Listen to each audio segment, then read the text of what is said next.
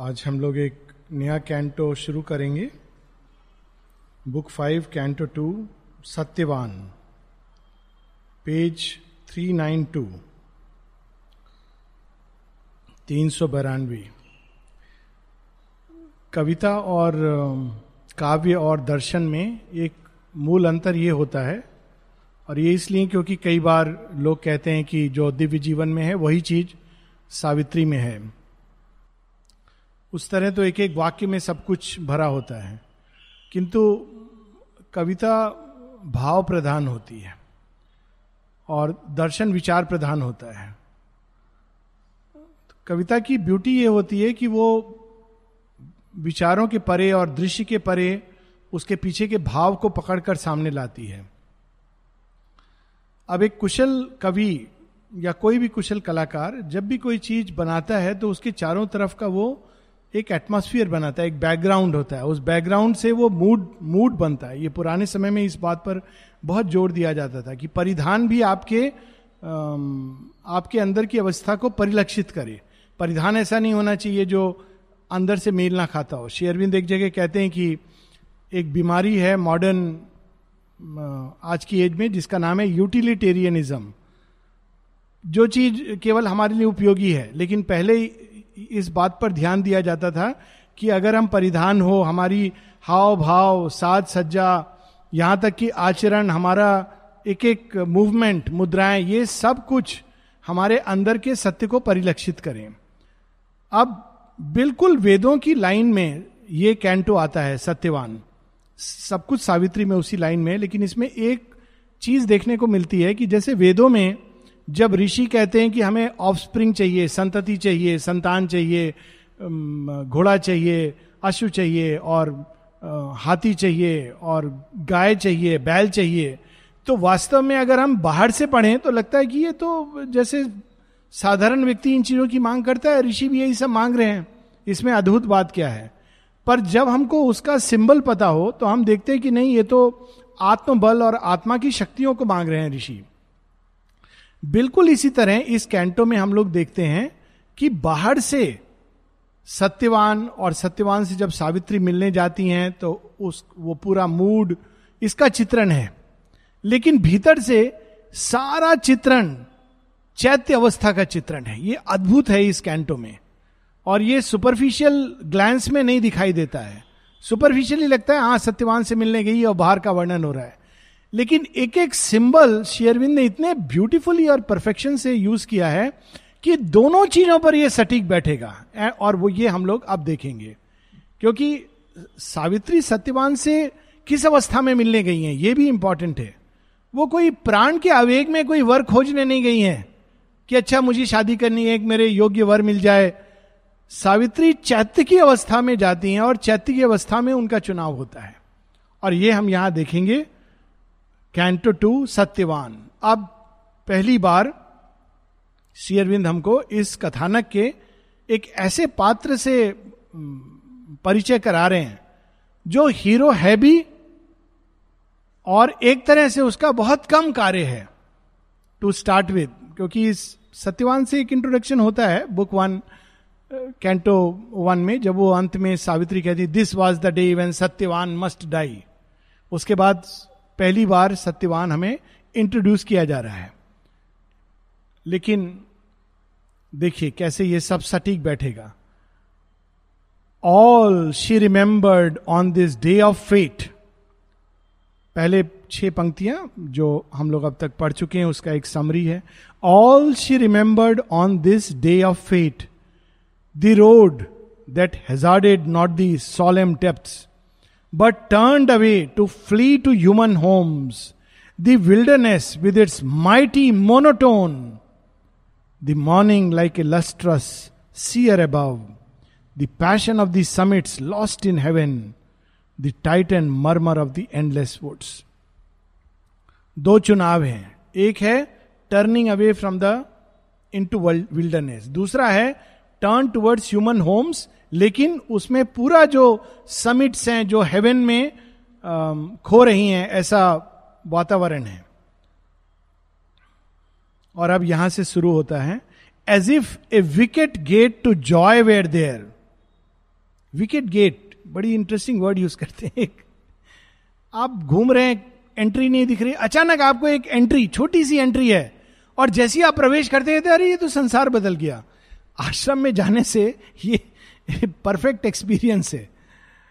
लोग ढूंढते आते हैं, आश्रम कहाँ है, आश्रम कहाँ है, एक बड़ा अनइम्पोजिंग सा दरवाज़ा है। कोई बाहर में, शायद अब तो खैर लिखना शुरू कर दिया है, शी और बिंदु आश्रम साइड में एक बोर्ड में लिखा हुआ है।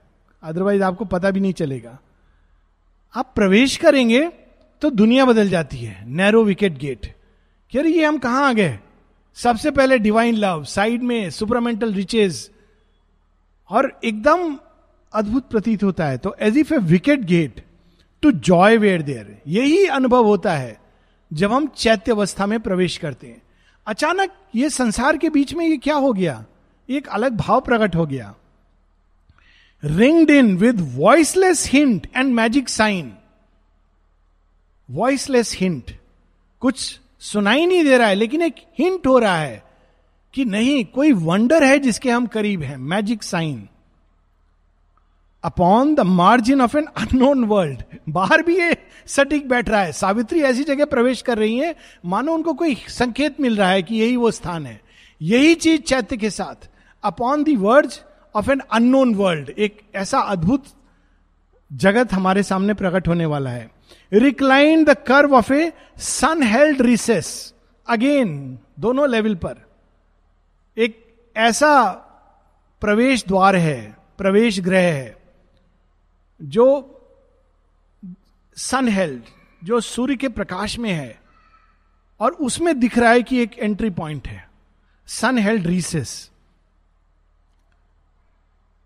groves with grooves with strange flowers like eyes of gazing nymphs चैत्य अनुभव का एक, चिड़िया बर्ड्स शिशु, अग्नि, और फ्लावर्स फ्लावर्स यदि अंतरदर्शन में या ड्रीम में हम लोग देखें तो it's a indication of psychic powers and psychic capacities जो नेचर के अंदर साइकिक नेचर का संकेत फ्लावर्स के द्वारा। तो यहाँ शेरविंद कह रहे हैं स्ट्रेंज फ्लावर्स ऐसे फ्लावर जो बाहर भी सटीक है, क्योंकि वो विल्डरनेस में है, एक ऑल्टीट्यूड पर है। सावित्री ने इन फूलों को कभी नहीं देखा था। और ये भी सच है कि ये पुष्प और ये ऊर्जाएँ चैत्य के करीब आकर ही पहली बार हम लोग इसका दर्शन करते हैं। Peered from their secrecy into open space boughs whispering in the in a constancy of light boughs whispering to a constancy of light वहाँ कैसा मूड था? प्रेयर का मूड था। बाउज जो वृक्ष होता है, उसकी शाखाएँ ऊपर की ओर। और वो क्या कह रही थी? विस्पर कर रही थी।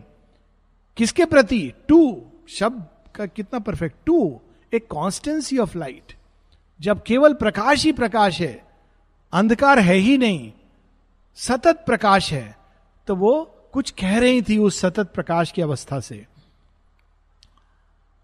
Sheltered a dim and screened felicity है भी, लेकिन छिपा हुआ है। क्या है? फेलिसिटी एक सूक्ष्म आनंद। ऐसा प्रतीत हो रहा था उस वातावरण में। And slowly a supine in constant breeze प्राण तत्व। सुपाइन देखिए, ये क्या शब्द यूज़ किया शेरविंद सुपाइन लेटा हुआ। जैसे जब आप अमरनाथ मंदिर में जाएँ तो एकदम झुक कर जाना पड़ता है। एक ऐसी अवस्था जिसमें प्राण तत्व सतह ही झुक गया था। सुपाइन। जब कोई लेट जाता है तो उसको कहते हैं सुपाइन। He lying supine. तो ब्रीज कैसे सुपाइन होती है? जब हवा नीची होकर बह रही है। Supine breeze. तो उसी प्रकार से वहाँ जाते ही प्राण तत्व, मानो नति की अवस्था में आ जाता था। नमन कर रहा था। Ran like a fleeting sigh of happiness. और उसके अंदर एक हर्ष। कैसा हर्ष? ऐसा नहीं जो वाइटल जॉय होता है। इन दोनों में अंतर है। वाइटल जॉय एक्साइटमेंट का जॉय है। साई ऑफ़ हैप्पीनेस हा, ये जो हल्की सी एक खुशी होती है जिसकी स्फूर्णा हा एक्साइटमेंट वाली खुशी नहीं। साई ऑफ़ हैप्पीनेस प्राण तत्व तो अनुभव कर रहा था एक हल्का सा हर्ष। Over slumberous grasses pranked with green and gold पूरी प्रकृति ग्रीन वाइटल नेचर ग्रीन किस चीज़ से रंगी हुई थी? गोल्ड सूर्य का आलोक है तो वो ग्रीन एंड गोल्ड है। लेकिन प्रकृति जब चैत्य के समीप होती है तो वो स्वतः ही दिव्य चेतना के स्पर्श से गोल्डन लगने लगती है। ग्रीन एंड गोल्ड साइकिक के द्वार से ही सुपरामेंटल का ग्लिम्स होता है। माता जी ने इसकी बात बताई है। Hidden in the forest bosom of loneliness forest जंगल। जंगल हमारी प्रकृति का जंगल। उसमें छिपा हुआ है कुछ। क्या छिपा हुआ है? अकेला hidden in the forest bosom of loneliness amid the leaves the inmate voice is called sweet like desires enamoured and unseen cry answering to low in low insistent cry अचानक कोई मधुर कामना sweet like desire not excited like desire कोई एक मधुर रस वहाँ संचार हो रहा था, जिसको पाने की चाह, क्या ये पाने योग्य है? पाने की मंगल कामना अंदर में जागृत होती है। Sweet like desires enamoured and unseen किसी ऐसी चीज़ से प्रभावित हो रही थी, पाने की चाह कर रही थी, जो अनसीन था इनेमर्ड जिसके प्रति प्रेम हो गया। किससे प्रेम हो गया? देखा है, नहीं देखा है। कोई पूछे, किसको प्रेम करते हो? भगवान को। देखा है, नहीं देखा नहीं है। तो जिसको चैत्य का अनुभव नहीं कहेगा, वो कहेगा, मूर्ख हो। प्रेम करते हो, देखा भी नहीं। पहले देख तो लो, भगवान है भी कि नहीं है? चैत्य बोलेगा, यही तो अद्भुत है। लोग पूछते थे, अभी पूछते हैं, पांडिचेरी में क्या क्या मेरेकिल? तो एक मेरेकिल कई मेरेकिल होते, पर एक मेरेकिल जो मैं कहता था, पता है क्या? माँ को हमने देखा नहीं। हम हम लोगों की जनरेशन में कई लोग हैं जिन्होंने देखा नहीं। पर जिसको देखा नहीं, उससे प्रेम हो गया। और ऐसा प्रेम हुआ कि बाकी सारे प्रेम एंगेज नहीं कर पाते। तो ये मेरेकिल नहीं है तो क्या है? नॉर्मली आप देखते हो किसी को तो प्रेम होता है। पहले जांचते, परखते हो, गुण देखते हो हाँ ठीक है, क्या मिल सकता है, क्या नहीं मिल सकता है? यहाँ तो प्रेम हो गया। किससे प्रेम हो गया? देखा है? नहीं मालूम नहीं। सो so, ये अद्भुत बात होती है। तो unseen enamoured and unseen behind slept emerald dumb remotenesses haunt of a nature passionate veiled denied look at the beautiful description चैत्य का चैत्य के अंदर एक प्रकृति होती है जिसको साइकिक स्वधर्म और स्वभाव कहा गया गीता में। ट्रू नेचर वो कैसा होता है? उसके अंदर अपनी एक पैशन होता है। शेरविंद से किसी ने पूछा कि साइकिक तो बड़ा कोल्ड होता होगा। दिलीप कुमार रॉय ने उनको लगा साइकिक मतलब ठंडा जैसा कोई कोल्ड कहते no it is full of passion but it is not the red heat of desire of the vital it's a white and pure flame but for that reason not less intense it is very intense बहुत intensity होती है चैत्य के अंदर। लेकिन white उसके अंदर एक प्योरिटी होती है। डिज़ायर की तरह रेड हीट नहीं जो फक फका के निकलती है और फिर शांत हो जाती है। Haunt of a nature passionate veiled छिपा हुआ है डिनाइड जिसको हमने देखा नहीं, बाहर आने नहीं दिया। To all but her own vision lost and wild earth in this beautiful refuge free from cares murmur to the soul is song of strength and peace वहाँ पर प्रवेश करने से आत्म तत्व और अधिक पोषित होता था। Song of strength and peace और आत्मा की शांति महसूस हो रही थी। अब यह वर्णन हो गया उस एटमोस्फियर का। यहाँ पहले शेरविंद ने पूरा फ़िज़िकल बताया, अब यहाँ पर मूड बताया उस जगह का, और वो मूड कैसा है जिसमें सावित्री प्रवेश कर रही है सत्यवान को देखने। और अब वो रास्ता, वो भी चैत्य का मार्ग। एक एक जगह फाइंडिंग ऑफ़ द सोल में सावित्री जब अलग अलग स्तर पे उठती हैं, फिर देखती हैं कि बहुत सारे देवता देवताओं को देखती हैं। फिर कहती है, तुम में से किसी को मालूम है, मैं अपनी आत्मा को खोज रही हूँ। कोई बता सकेगा कि मेरी आत्मा कहाँ है? तो उनमें से एक देवता कहता है। कहता है follow the world winding highways to its source संसार की जितनी गतियाँ हैं, जो इधर उधर उनके सोर्स में चले जाओ। वाइंडिंग घूम घूम के जा रही हैं। सीधा सोर्स में चले जाओ।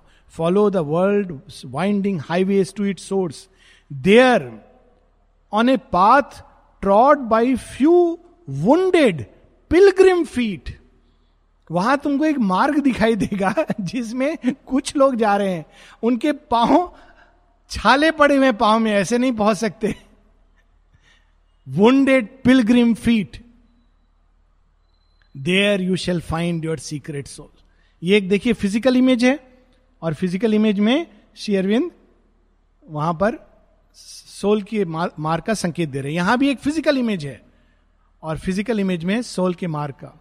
Only one sign was there of a human tread a single path short thin and arrow like intense concentration बिल्कुल उपनिषद की इमेज है।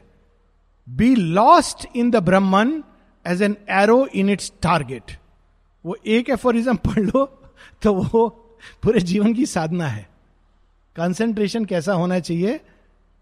आप देखिए, जब एरो टारगेट में लगता है ना इमेज कितनी ब्यूटीफुल है तो पहले वो क्यूवर करता है, थरथराता है, क्योंकि वो गति से निकला है। लेकिन टारगेट में लगकर थरथरा रहा है टारगेट से दूर नहीं जा रहा है, थोड़ी देर बाद वो शांत हो जाता है as an arrow in its target तो यहाँ पर short thin and arrow like into this bosom of vast and secret life pierced its enormous dream of solitude सब कुछ वहाँ अकेलेपन का आभास देता था।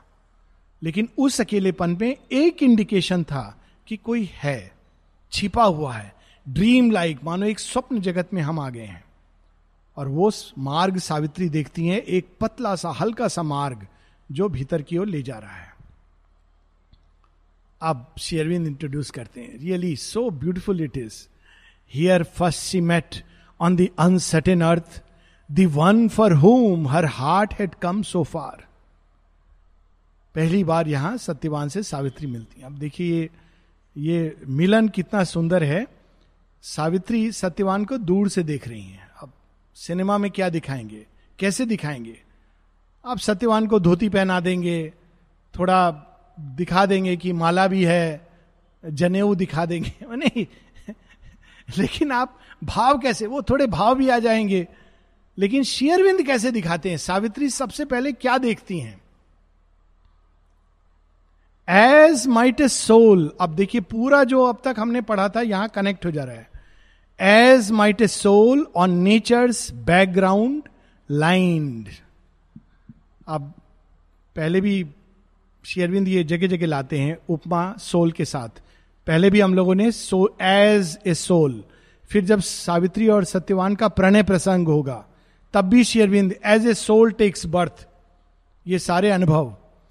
सो so, यहाँ पर सत्यवान को जब देखती हैं तो उनको ऐसा प्रतीत होता है कि मानो प्रकृति को पीछे छोड़कर आत्मा सामने आ जाए। तो ऐसा प्रतीत हो रहा था सत्यवान को as might a soul lined और नेचर्स बैकग्राउंड लाइंड यानी उसका चैत्य बिल्कुल सामने था। सत्यवान कोई साधारण व्यक्ति नहीं है। पूरा चैत्य सामने है।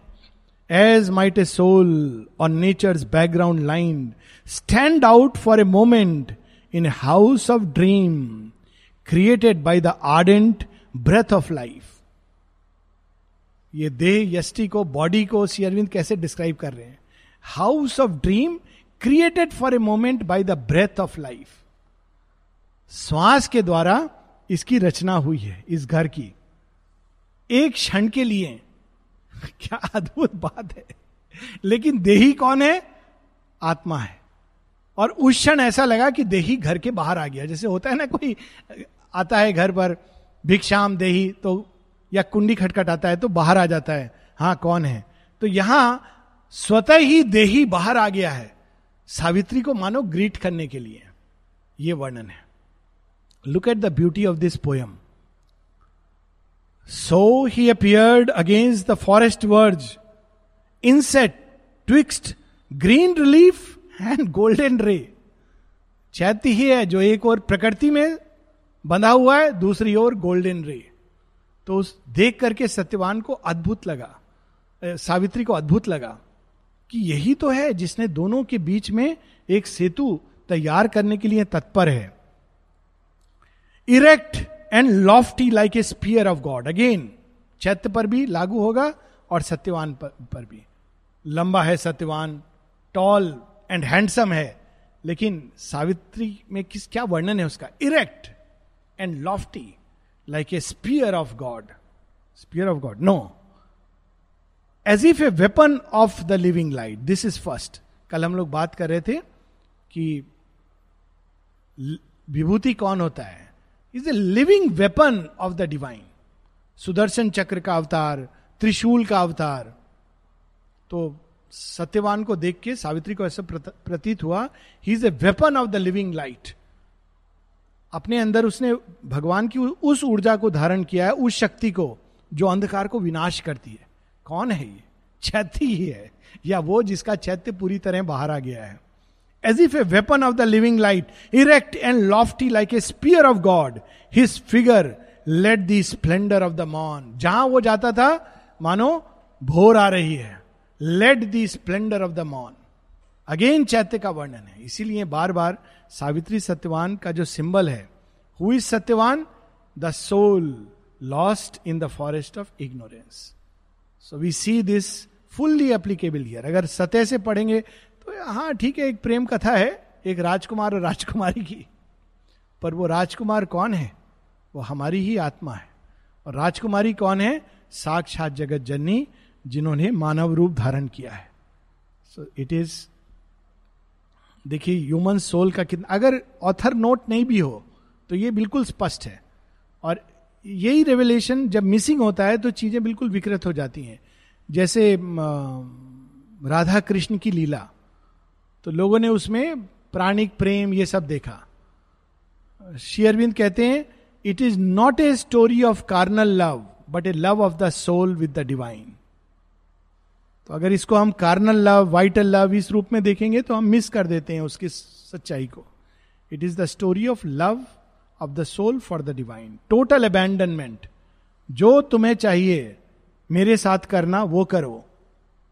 खुशी दोगे, वो भी प्रसाद है। दुख दोगे, वो भी प्रसाद है। जो कुछ मेरा है, जिसको मैं अच्छा समझती हूँ, वो भी तुम्हारा है। जिसको मैं बुरा समझती हूँ, वो भी तुम्हारा है। So so beautiful Shri Ramakrishna Paramahansa का एक भजन आ गया, याद आ गया मुझे। बंगला भजन। वो इंग्लिश और हिंदी में भी ट्रांसलेटेड है। हिंदी में कुछ इस तरह से होगा।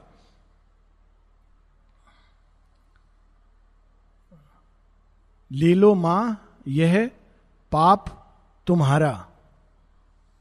माँ ले लो, यह पुण्य तुम्हारा।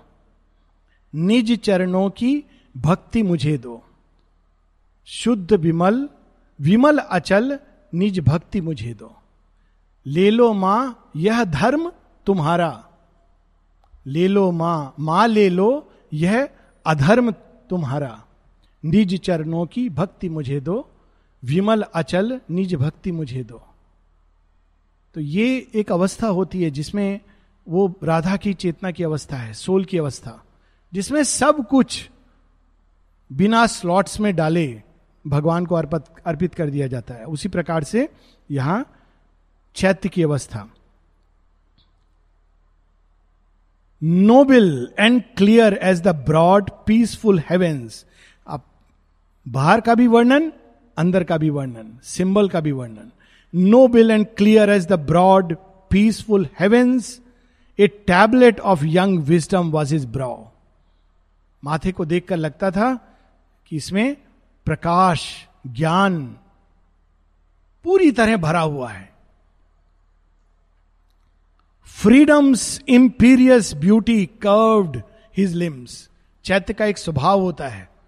फ्री होता है वो अंदर। वो अपनी स्वेच्छा से बनता है। शेरविंद एक जगह लिखते हैं अपने एफरिज्म में। Who is bound and who is free चैत्य क्यों बनता है? स्वेच्छा से बनता है। ये एक एक्चुअल एक्सपीरियंस है। रियलाइजेशन है। स्वेच्छा से बनता है। क्यों? ताकि वो प्रकृति को रूपांतरित कर सके। वो जानता है कि ये तो काम है भगवान का। तो मुक्ति की वो चाह नहीं करता क्योंकि वो जानता है अपने अंदर की मैं मुक्त हूँ। किसी क्षण मुक्त हो, सकता है। ये चैत्य की एक पहचान होती है। तो यहाँ पर उसी प्रकार से फ्रीडम ने उसके एक होती है मस्कुलर बॉडी जिसमें फ्रीडम नहीं होती है रिजिडिटी होती है। मसिल से लेकिन रिजिड है। यहाँ फ्रीडम है। जब श्री राम जी के शरीर का वर्णन होता है, कुछ इसी तरह होता है। आजान भुज शर चाप धरी। उनकी भुजाएँ इतनी लंबी हैं कि वो नीज तक आ रही घुटनों तक आ रही हैं। लेकिन स्ट्रेंथ ऐसी उसमें, लंबी भुजाएँ हैं। ऐसी नहीं कि गठी हुई शॉर्ट एंड मस्कुलर लेकिन स्ट्रेंथ ऐसी है। आजानु भुज शर चाप धरी, संग्राम जित खरदूषणम वो अगर धनुष बाण उठा लें तो खरदूषण जैसे योद्धा चौदह हज़ार सेना के साथ सामना नहीं कर सकते। वॉट ए ब्यूटिफुल वे फिर नैनो का वर्णन होता है तो उसमें भी सौंदर्य। तो उसी प्रकार से ये सत्यवान का वर्णन है। बिल्कुल रामचरित मानस का ये याद आता है।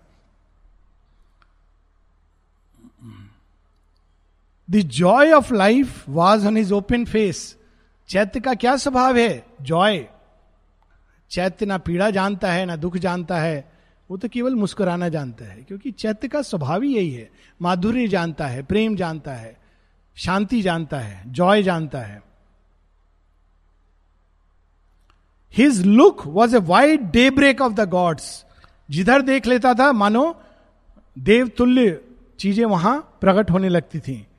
His head was a youthful rishi's touched with light young है Satyavan. Even this is the youngest of the young कई बार अग्नि का वर्णन होता है ऋग्वेदों में तो उसको कहा जाता है यूथफुल क्योंकि वो सदैव यंग रहता है। वो बूढ़ा होता ही नहीं।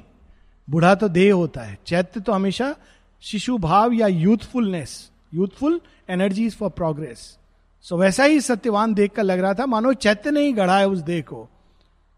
Youthful rishi touched with light एक यंग ऋषि जिसके अंदर प्रकाश ही प्रकाश। तो सी अरविंद, देखिए, कई मान्यताएँ भी खंडित कर रहे हैं। ऋषि सोचते ही सफ़ेद दाढ़ी, सब कुछ बुढ़ापे में ही ऋषि। पर हमारे यहाँ ऐसा नहीं था youthful rishis there are youthful rishis जिनके अंदर वो प्रकाश है। His body was a lover's and king's दोनों ही चीज़ें चैत्य के अंदर होती हैं। चैत्य का स्वभाव ही है प्रेम करना। It's a body of a lover और जो भी चैत्य से स्पर्श होता है तो प्रेम स्वाभाविक ही जागृत होता है। इट इज़ ए साइन अगर प्रेम है, कृतज्ञता है, इसका मतलब चैत्य पूरी तरह विकसित हो रहा है, या मधुरता, ये सब इसके लक्षण होते हैं। एंड किंग राजा भी है, प्रकृति का स्वामी है, लेकिन बिहेव करता है, जैसे राजा होते हैं, बैठ गए कहीं पर भी, खाने लगे किसी के साथ, ये जो अच्छे राजा होते हैं, जैसे आजकल हमारे मोदी जी किसी के साथ भी मिल गए गले लगा लिया। पर राजा जानता है कि वो राजा है। अगर कोई गन निकालेगा तो जेड प्लस सिक्योरिटी पास में है। लेकिन वो किसी से सहज रूप से मिल लिए। तो इसको कहते हैं, जब वहाँ गए तो ड्रम बीट बजाने लगे सबके साथ में। ऐसे ही कुछ होता है चैत्य। प्रकृति के बीच है। प्रकृति में खेल खेल रहा है, लेकिन है राजा। सबसे प्रेम करता है। His body was a lover's and king's in the magnificent dawning of his force built like a moving statue of delight he illumined the border of the forest page ऐसा प्रतीत हो रहा था सत्यवान को देख के। मानो उसके आने मात्र से थोड़ा जंगल में एक प्रकाश, हल्का सा प्रकाश प्रकट होने लगा हो और आनंद स्फुरित होने लगा हो। Out of the ignorant eager toil of the years abandoning man's loud drama he had come abandoning man's loud drama चैत्य को प्रेफर करता है अगर उसको अवसर मिले सॉलिट्यूड लाउड ड्रामा खूब सोचा ढोल पिट रहे हैं मालाएँ डाली जा रही हैं खूब ये फला फला देखिए ये तो ऐसे हैं बड़े महान हैं चैत्य इन चीज़ों से कहता है दूर भागो क्योंकि उसके अंदर ये ड्रामा बैठा दिया जाए तो बेचारे के पास कोई चॉइस नहीं है, पर उसको पसंद नहीं आता है। देवताओं को देखेंगे ना, चैत्य भाव से तो आपको उन पर बहुत दया आएगी। एक बार गणपति जी का प्रोसेशन हो रहा था पूना में तो मैं पीछे पीछे स्कूटर में, मैं वेट कर रहा हूँ कि थोड़ा साइड दे, मैं निकल जाऊँ। पर वो सब तो नाच रहे हैं तो मैंने कहा, चलो, दो मिनट एक गणपति जी के साथ बातचीत की जाए। तो मेरे अंदर से निकला, आप पर मुझे बहुत दया आ रही है। आप भाग नहीं सकते हो। I know you are not liking this one bit but you are surrounded by all these devotees but आप ही ने चुना है। फिर इतने में वो थोड़ा मार्ग मैंने कहा, मैं तो चल रहा हूँ। Bye bye thank you and I really felt sorry for Ganapati यहाँ भी मुझे बहुत दुख होता है उनको देखकर। क्या जगह चुन ली है? कोई कोकोनट फोड़ रहा है, कोई ये कर रहा है क्या क्या लोग मांग रहे होंगे? वो वेट करते होंगे, कोई तो एक आ जाए जेनविनली जो मुझे मेरे लिए प्यार करता है। सब मेरे से कुछ कुछ मांगने आते हैं। तो भगवान तो सराउंडेड होते हैं इन चीज़ों से। अब उनके पास कोई चॉइस नहीं है। लेकिन अगर चुनाव दिया जाए तो प्रेफर करते हैं खेल खेलना। जैसे श्री अरविंद की स्टोरी ना ड्रीम कहते हैं, मेरे साथ कोई खेलता नहीं, सब मंडप पर बिठाकर मेरी पूजा अर्चना करते हैं। मुझे खेलना पसंद है। केष्टा, मेरे हाथ बाँध के पीटो, मुझे मज़ा आएगा। तो कहते सॉरी भगवान, मैंने कुछ उल्टा पुल्टा लगता है, बोल दिया। भगवान को बहुत पसंद है, उनके साथ मित्रवत, खेलना। लेकिन हम लोग इतने भयभीत होते हैं। ये रिलेशन भय का प्रारंभिक रिलेशन है भगवान के साथ, दास्य भाव। लेकिन जैसे जैसे रिलेशन मेच्योर होता जाता है, तब तक ये तब तब ये रिलेशन पीछे चले जाते हैं। उसके बाद माता, पिता, मित्र, सखा, बंधु हाथ पकड़ के मिशिफ भी कर रहे हैं। किसके साथ? भगवान के साथ। और अंत में सुप्रीम एंड वन बिलवेड तो ये सारे रिलेशंस की कैटेगरी है। और आगे देखिए क्या अद्भुत लाइन है। सत्यवान वहाँ क्यों पहुँचा था? Led by the wisdom of an adverse fate to meet the ancient mother in her groves दोनों स्तर पे। एडवर्स फेट के पीछे एक विजडम होती है। वो क्या क्या विजडम होती है? हमें वो संसार के ताम झाम से दूर ले जाकर माँ जगत जननी की गोद में डालने की चेष्टा होती है। और यदि हम उस विजडम को पकड़ लें तो वो हम उसको एडवर्स नहीं कहते। कहते, आ, खूब अच्छा हुआ। सबसे बड़ा भाग्य मेरा तब था, सौभाग्य, जब भगवान ने मुझे सब लोगों से दुखी पीड़ित करवा दिया, सब छीन लिया मेरा। हे प्रभु, वो मोमेंट सबसे अद्भुत मोमेंट था। लेकिन जब हम ईगो में रहते हैं, कहते हैं, कितना क्रूएल है तू। चैत्य में रहते हैं, कहते कितना दयालु है तू। यही अंतर है। तो led by the wisdom of an adverse fate Sudama तो भूल गए थे कृष्ण को चाइल्डहुड के बाद। लेकिन एडवर्सिटी वो बेचारे गरीब गरीब गरीब, ऐसा एक सिचुएशन आएगी, भीख मांग के तब उनको, उनकी वाइफ कृष्ण की याद दिलाती है। इसको कहते हैं led by the wisdom of an adverse fate वो जाते हैं कृष्ण के पास। लेकिन बस एक गलती कर देते हैं कृष्ण के पास पहुँचे थे, इतने बड़े मित्र कृष्ण को ही मांग लेते। If I to write a poem I would write the lament of Sudama adverse fate ने उनको कृष्ण के पास भेजा। कृष्ण ने कुछ ओपनली कुछ नहीं कहा। हाँ हाँ मैं बना दूँगा, ये कर दूँगा। उन्होंने खाना पीना खिलाया, सत्कार किया। ये बेचारे कुछ कह नहीं सके। चले गए। सोच रहे कि पता नहीं अब घर पहुंचूँगा तो मेरी वाइफ मुझे डांटेगी कि तुम गए थे इतना, तुमको समझा उजा के भेजा था, तुम रहे बुद्धू के बुद्धू, बोल नहीं सके। आके देखते हैं घर बन गया, सब बन गया, तब उनको दुख होता है। ये दुख होने वाला पार्ट एलेबोरेटेड नहीं है भागवत में, लेकिन वास्तव में उसमें दुख ये होता है कि देखो मेरे कितने अच्छे सखाए पर इसके पीछे एक और एलिमेंट है। जिन्होंने बिना कहे सब कुछ जान लिया, मैं उनसे यही मांग करके लौटा। This is the lament of Sudama led by the wisdom of an adverse fate to meet the ancient mother in her groves बाहर भी अप्लाई करता है। एडवर्स फेट ने सत्यवान को राज नगर से दूर करके एंशियंट मदर प्रकृति की गोद में डाल दिया था। In her divine communion he had grown a foster child of beauty and solitude वैसे तो उनकी माँ फ़िज़िकल बर्थ जिन्होंने दिया था, लेकिन वास्तव में कौन उनकी माँ थी जिन्होंने पाला पोषा था? ब्यूटी एंड सॉलिट्यूड एकांत और सौंदर्य, प्रकृति का सौंदर्य और प्रकृति का एकांत। और वहाँ बड़े होकर कैसे पाला था? Heir heir to the centuries of the lonely wise a brother of the sunshine and the sky a wanderer communing with depth and marge centuries of the wise जितने भी वाइज ऋषि, मुनि, तपस्वी संसार से दूर जाकर तपस्या करते थे, वो सारा ज्ञान जो प्रकृति में समाधिष्ट है, जो सूर्य के प्रकाश को देखकर आता है सनसाइन एंड द स्काई। वो ज्ञान देख करके बड़ा हुआ था सत्यवान। स्टोरी है सत्यवान नहीं सत्यकाम की। सत्यकाम जब जाते हैं, अपने गुरु के पास कहते हैं, मुझे ब्रह्म ज्ञान चाहिए। तो गुरु कहते हैं अच्छा ठीक है, ऐसा करो। सौ गाय हैं, इनको ले जाओ जंगल में। ये पतली दुबली हैं, दूध देना बंद हो गया है। जब ये चार सौ हो जाएँ और दुधारू हो जाएँ तो वापस आ जाना। तो उनकी वाइफ कहती, कैसे तुम क्रूएल हो? क्या हो गया है तुमको? बाकी सबको तो तुम यहाँ पढ़ाते हो। और तुमने इसको वहाँ भेज दिया जंगल में? कहते, नहीं, ये असली विद्यार्थी है। ये देखना सब चीज़ से ब्रह्म ज्ञान प्राप्त कर लेगा। और जब सत्यकाम बड़ा होकर वापस आता है, पाँच सात साल की उम्र में जाता है और जब 21-22 में वापस आता है तो ऑलरेडी उसको वेदों का ज्ञान हो गया है। कौन सिखाता है उसको वेद? गाय सिखाती है, अग्नि सिखाती है, कुएँ का जल सिखाता है। दत्तात्रेय के बारे में कहा जाता है ना कि उनके 24 गुरु थे। चौबीस गुरु में कौन कौन से गुरु थे? एक गुरु मक्खी, मधुमक्खी। क्या करती है? वो फरा फूल में जाकर ठीक ढूंढ लेती है। मधु उसमें से निकाल लेती है।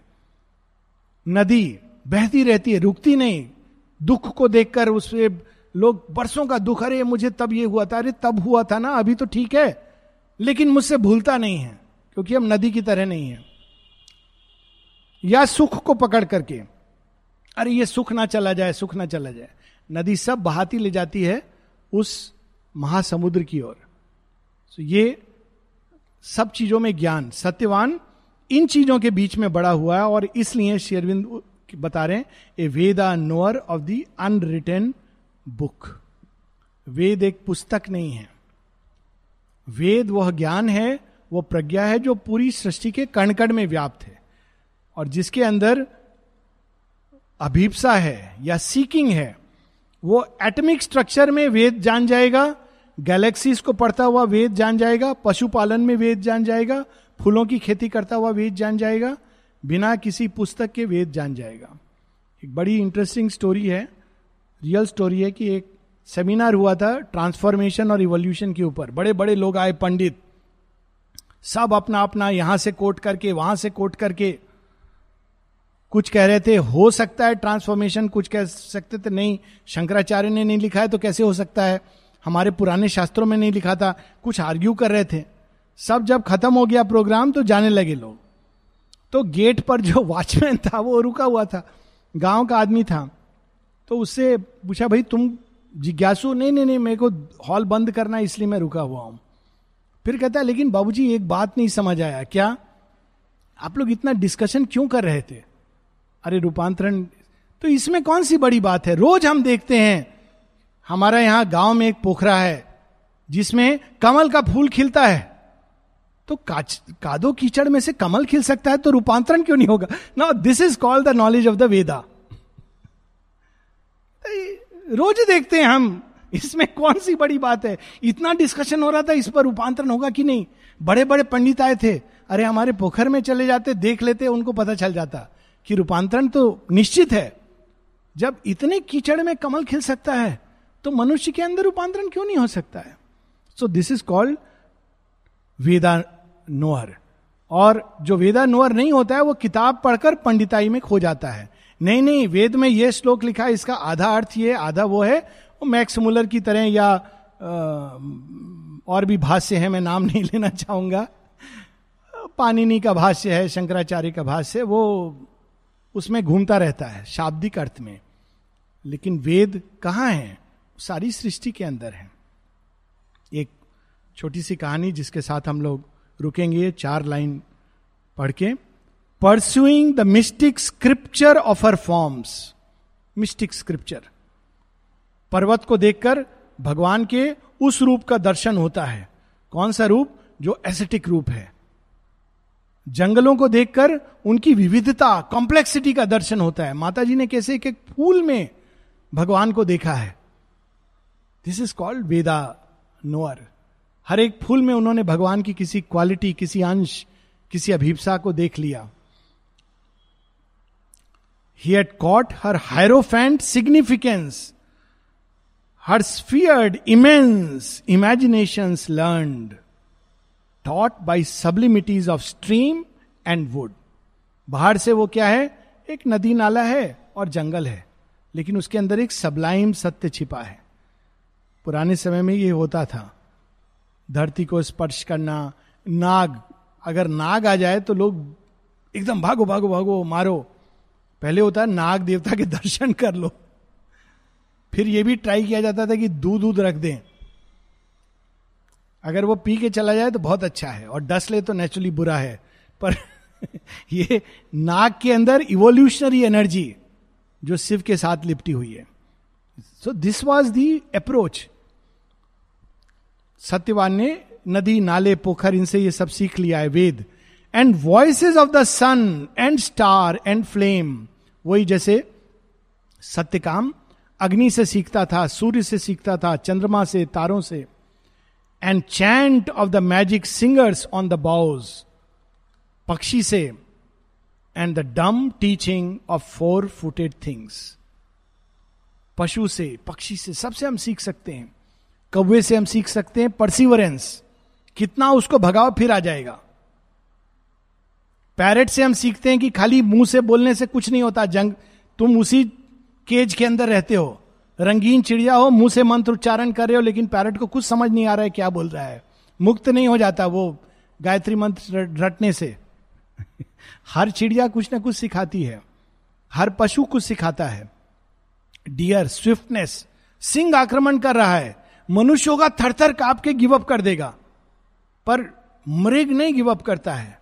भागता है, प्रयास करता है इधर उधर dumb teaching of four footed things story है एक पिक्चर आई थी the bulletproof monk English movie थी, बड़ी इंटरेस्टिंग फ़िल्म थी। जिसमें एक ऐसा रहस्य है, एक मॉन्क के पास, जो रहस्य के द्वारा इमोटल हो सकता है व्यक्ति। तो वो चाहता है कि मेरा तो उम्र आ गई है, मैं अब इसको दे दूँ। लोग उसको बहुत मारने का प्रयास करते हैं। एक पूरा माफिया ग्रुप है उसके अगेंस्ट। वो सब स्टोरी इंपॉर्टेंट नहीं है, लेकिन वो एक चोर को चुनता है, कहता है, मैं तुमको धरोहर देना चाहता हूँ। तो कहता है, मुझे क्यों? जब उसको पता चलता है, इतना बड़ा सीक्रेट मेरा तो कोई इंटरेस्ट नहीं है। कहता है, नहीं नहीं, तुम उपयुक्त पात्र हो, मैं जानता हूँ। तो कहता है, पता नहीं, ये पागल हो गया है। कि कोई और नहीं मिला चोर को चुना है। पर वो चोर बड़ा इंटरेस्टिंग चोर है। वो जितनी आवश्यकता है उतना लेगा, झूठ नहीं बोलेगा, उसके बड़े इंटरेस्टिंग एट्रीब्यूट्स हैं।